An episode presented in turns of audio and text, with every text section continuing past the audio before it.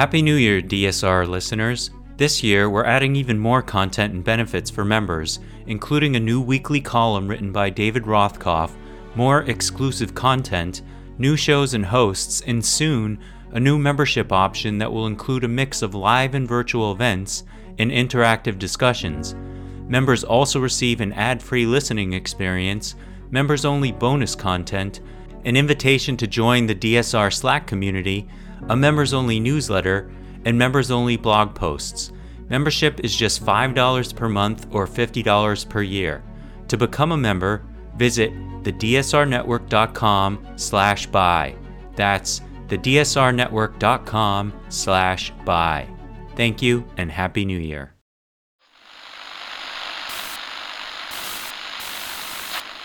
Nine, twelve, ten, twenty-eight, two, twenty-three.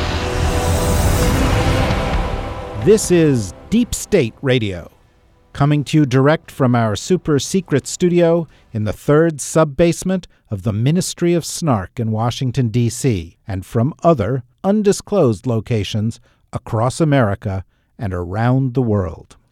Hello and welcome to today's episode of the podcast. Lots been going on in Ukraine recently. We thought we should talk about it a little bit more. And to do that, we've gone back to two of our very favorite guests.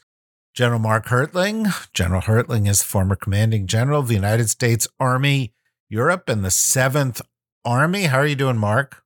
I'm doing great, David. It's great to be with you again, especially with Michael, too. Well, you know, Michael's a special guy. Michael's uh, Michael Weiss, senior correspondent for Yahoo News and the host of the Foreign Office podcast. How are you doing, Michael? I'm well. Thanks for having me back. Great. Well, I, you know, I just thought we would have a good, unvarnished conversation about some of the items that have appeared in the news this week. Uh, Mark, I saw you on CNN providing a take on what, for example, this news about tanks meant and in a minute, I'd like to go to Michael and talk about some of what he's written about how long it took us to get to that decision. But let's start with you, Mark. Is this significant? It's going to take a long time to get some of the tanks there. And I saw a New York Times article that said, looks like might be 105 advanced battle tanks if you add them all up and the Ukrainians wanted 300, and some of the experts I saw said they need 500 to 1,000. So, where do you come out on all this? Well, I think what we're talking about, number one, is both very significant contribution and the optics of it, which is providing uh, main battle tanks for both the short term and another pledge by the United States with the M1A2 Abrams for the long term. I think both of those signal some very good support for Ukraine. Um, if people are expecting them to be a significant contributor to effects on the battlefield, there may be mixed opportunities for using these tanks. The initial tranche coming in are a relatively small number, uh, a couple of Ukrainian sized tank battalions, which usually consist of about 31 vehicles, 31 tanks they will be able to have some effect in specific areas of the battlefront. And I think the Ukrainian leadership, the general officers and their, their staffs, will apply them at the places where they most need them. But if, if you or any American thinks there, there are going to be a sweeping tide of tanks akin to a World War II offensive toward Bastogne or uh, across the the Rhineland, they probably need to take an appetite suppressant because that's not going to happen. They will be effective wherever they are placed if the training is conducted properly, and especially if the logistics support system is set in place. Now, what I'd say, David, for for a long time, I've been talking about the practicalities. Michael knows this. We have had discussions and debates and arguments, even where we've thrown down on each other, where we've really taken a hard look at the goal that we have been attempting to drive. When I say we, Secretary Austin, is to provide Ukraine with the equipment that they can immediately use, which will have an immediate positive effect on the battlefield and which Ukraine can easily sustain. So if you keep those three factors in mind, introducing some of these technologically advanced pieces of equipment like the Challenger, the Leo 2, the Abrams, uh, it's going to take a while to train. And before anybody says anything, I love Ukrainian soldiers. I've trained with them and exercised with them. And this is no slight on their ability to incorporate new equipment into their battle space. But it's going to take time and it's going to take systems, the logistics systems, that they currently don't have to support these vehicles. I put a lot of stock in that. You know, throughout the course of the past year of talking about this on a regular basis, Mark, you have flagged things that were important that other people weren't flagging and that ultimately have become part of now conventional wisdom. You talked about the training and morale of the Russians. You talked about the benefits of our training of Ukrainians for the past eight years. You talked about the focus on having good non commissioned officers and the differences between both sides. You've talked about supply chain, supply lines, and the ability to maintain them. All those things seemed kind of unsexy when everybody just wanted to talk about nuclear weapons. And at the end of the day, those are the things making a difference. Well, I, I, I got to state, David, I'm kind of an unsexy guy, so it fits in line with my personality. But the fact of the matter is, having done these things before and knowing how hard they are in combat, and truthfully, my combat as a general officer was much less dynamic than what Ukraine is facing right now. So it's going to be even harder for them. But I did see the efforts, and when I was a young major on the receiving end of technologically advanced equipment during Desert Storm in combat, which is sort of a like event that what Ukraine is going through right now, what they're going to have to execute. And that took probably about 10 years worth of US Army training to get where we were to exhibit what people saw on the Desert Storm battlefield and 89 hours of offensive operations over 250 miles. But that just doesn't happen. And, you know, in, in this case, you know, I've I've shot and I've been inside a T-72 tank, the kind of tank that Ukraine has been using and which the Russians obviously use. I've also shot and been inside an M1A2 and a Challenger and a Leo. They are worlds apart in terms of the requirement to be able to not only train a crew, but also to train your section, your platoon, your company, your battalion to provide support to one another, along with infantry and artillery and air and engineers and air defense, and not to get too boring, but it's hard. It's really hard.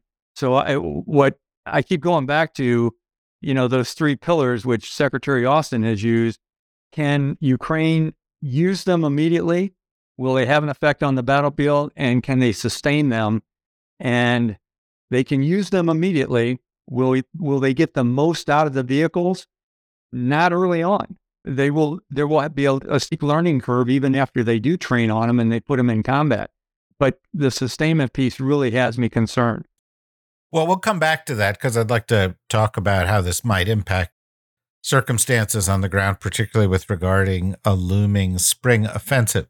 But let's go back to the to the process of getting the deal cut. The Germans dragged their feet. Everybody was pissed off at the Germans.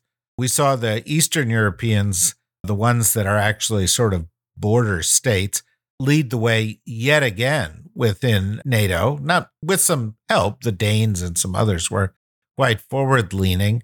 And another thing we saw, Michael, was a big push in Germany during this contact group meeting by our Secretary of Defense, who I would wager most Americans could not identify.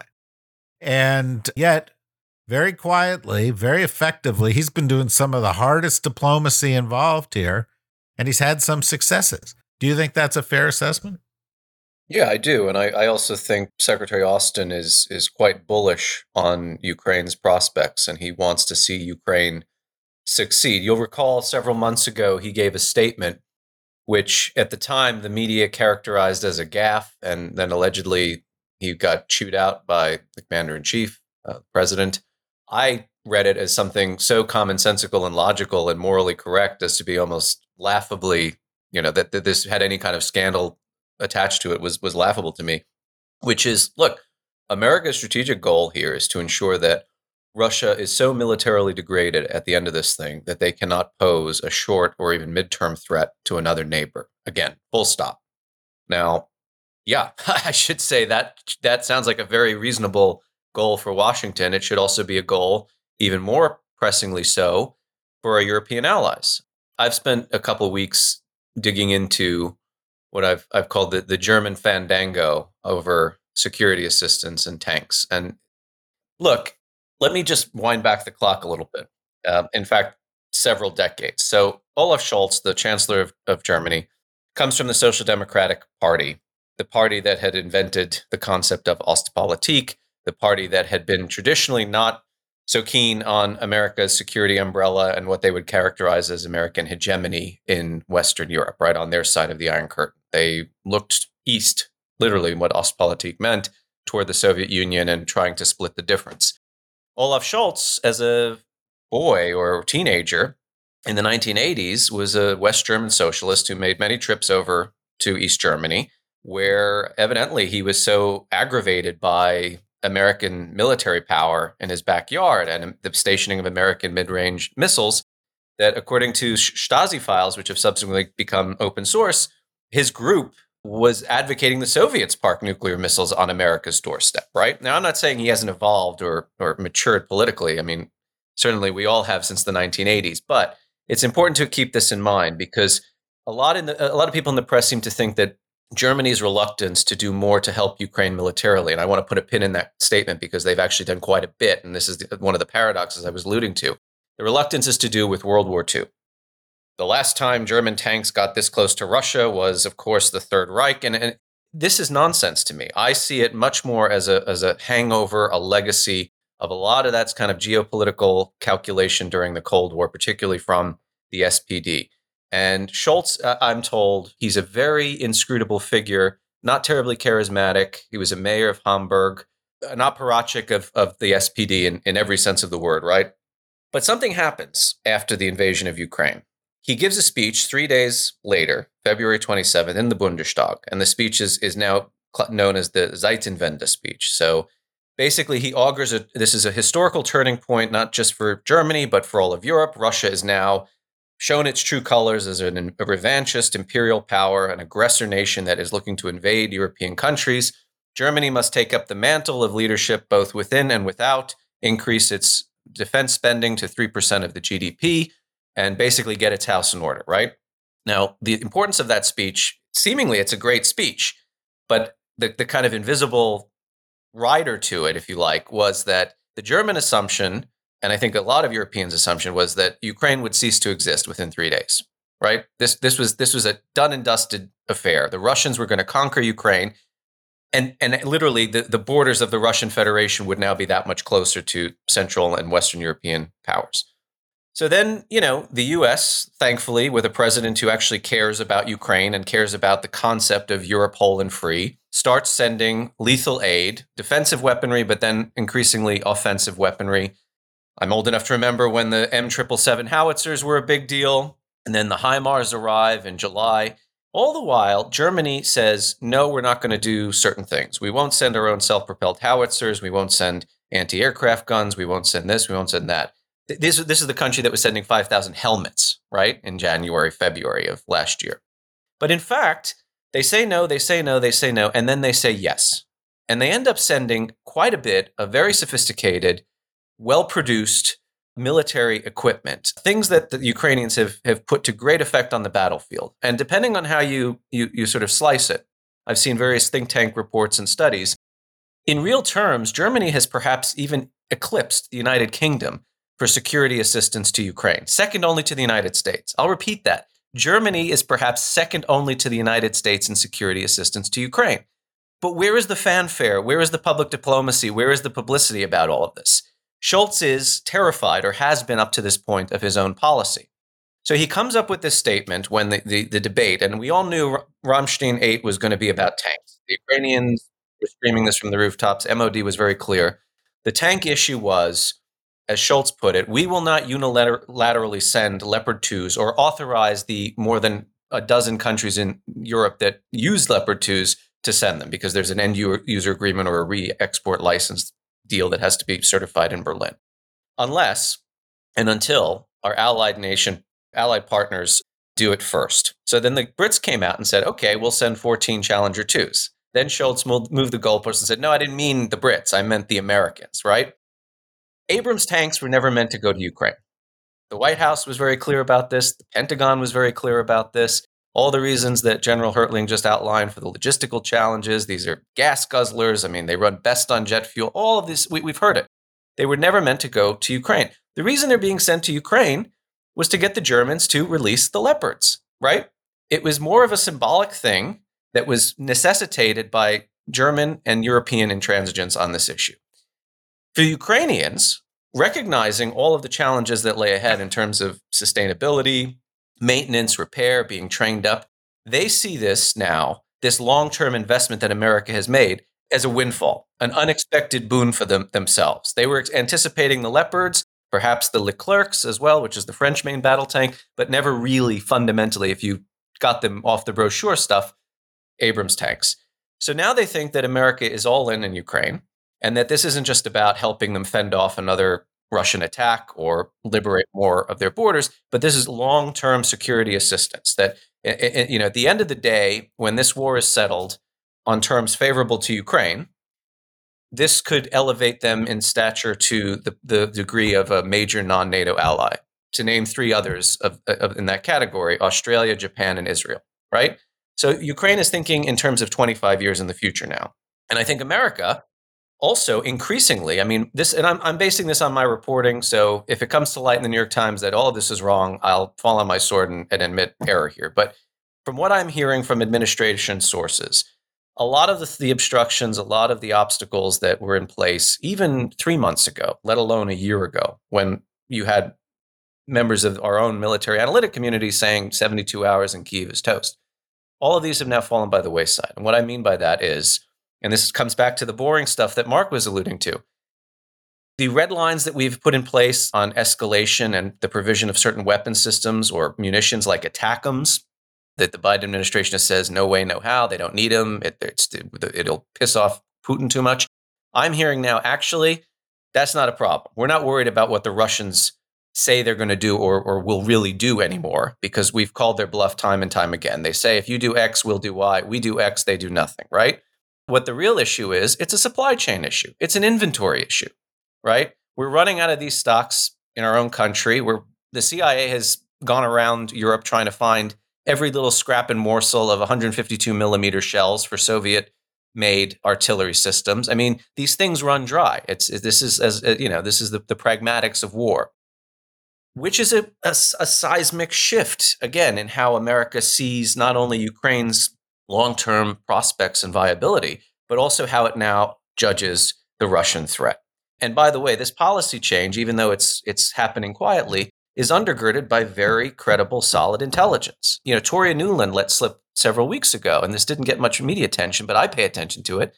She, she basically said, We have convinced Putin that should he do anything with respect to WMD, tactical nukes, it's game over. And, and forget about what we would do to him. The Chinese will cut and run from any kind of strategic relationship with, with Russia. Now, that's not to say the nuclear threat is still not a very powerful deterrent.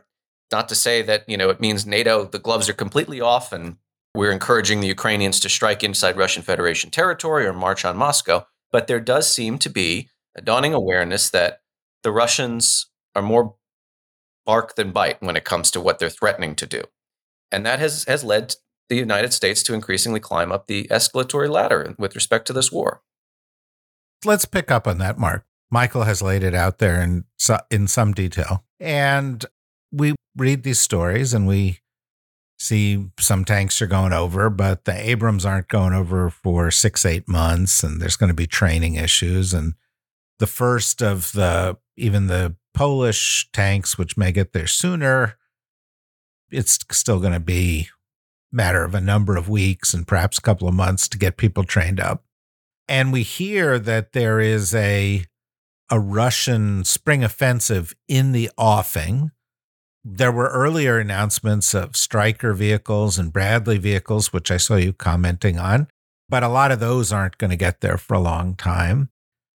Are we cutting this too close? Are we giving them the way I I describe it? And I and I and I think it's based on some of the assumptions that Michael was just talking about that we we now know better than. But I think we went into this with kind of just in time support. Like, let's give them as much as we can, you know, up to what they need, but not more than that. And we've sort of incrementally crossed a bunch of the red lines the Russians have set, and turns out that they were bluffs. Is it time now that we start saying, no, when we go into war, Powell Doctrine says overwhelming force we need, because it's in our strategic interests, to provide Ukraine not just with sort of just enough, but more than enough in order to tip the scale here. I, you know, David, I, I got to push back and say I think it's a false premise that we've given Ukraine just what they needed just in time. And I've heard that repeatedly. There has been a, a monumental effort to get the kinds of equipment based on the essence of the fight that was going on at the time. You know, there are a lot of people that will say, well, gee, we should have given them all this equipment in 2018 when they first asked for it or 2019. But having served in Europe and, and know what the condition was of the Ukrainian government and their military, you know, it, it would have been risky to do that, even presuming there wasn't going to be a war in the future. But when the war did break out, I think the amount of stuff that we gave was within the capability of us giving it. I mean, I, have said a couple of times in, in kind of a flip way there's no military Walmart store where you just go in and clear out the shelves and deliver things. You can certainly do some things fast, but again, in each phase of the operation, Ukraine was pretty much engaged in the fight there wasn't the ability to say, hey, we want to give you a tank battalion right now. How about peeling off about 900 guys and sending them to Grafenwoehr and start training on these tanks?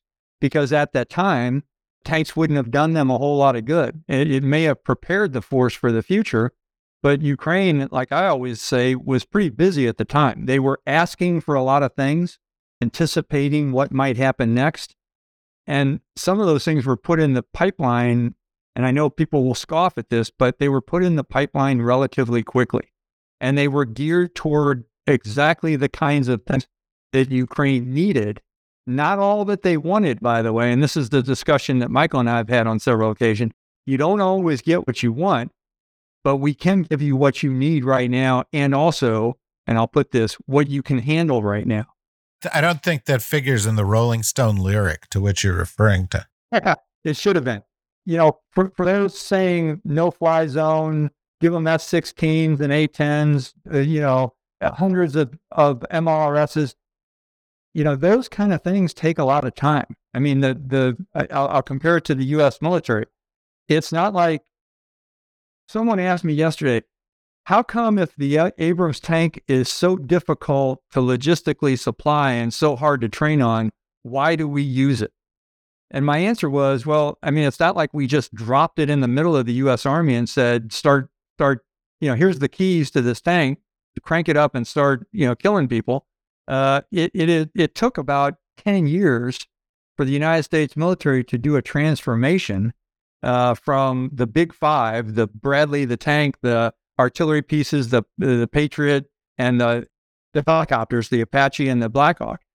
It took about 10 years to modernize the Army, establish a new doctrine, get the logistics in place. And then by happenstance, there was this little rumbling called Desert Storm, where all of the things that we had been doing for 15 years were proven. What Ukraine is asking for is sort of what Poland asked for. And it's taken Poland a, a couple of years to do this. I was at the uh, in Europe at the very early stages of Poland's transformation. And they were asking for all this equipment too. The difference being they were paying for it. And it's taken them a good 15 years to develop what I think is probably the best army in Europe outside of the US. So, you know, what the difference in Ukraine is they have asked for us and Western nations to build them a transformed army right now, giving them all the equipment, not them buying it, and with getting it from the entire NATO and some non NATO countries. That's hard to do in a time of war. I want to build on that. First, this is the point in the podcast where we take a little bit of a break, say thanks to those of you in the general public who are joining us. We hope you've appreciated this conversation and that you want to hear the rest of it. And the way to do that's to become a member. Go to the dsrnetwork.com, click membership. It's about five bucks a month. And you get a lot more content and a lot more insights like these insights. And you can't get them anywhere else because most most places don't provide the deep dives. In fact, most journalism is going towards how can we make this shorter at a time when you need more expertise. And so our our goal our goal is to get a little bit more in depth, and we hope you'll support that. For those of you in the general public who are not yet members, thanks for joining us. For those of you who are members, stand by.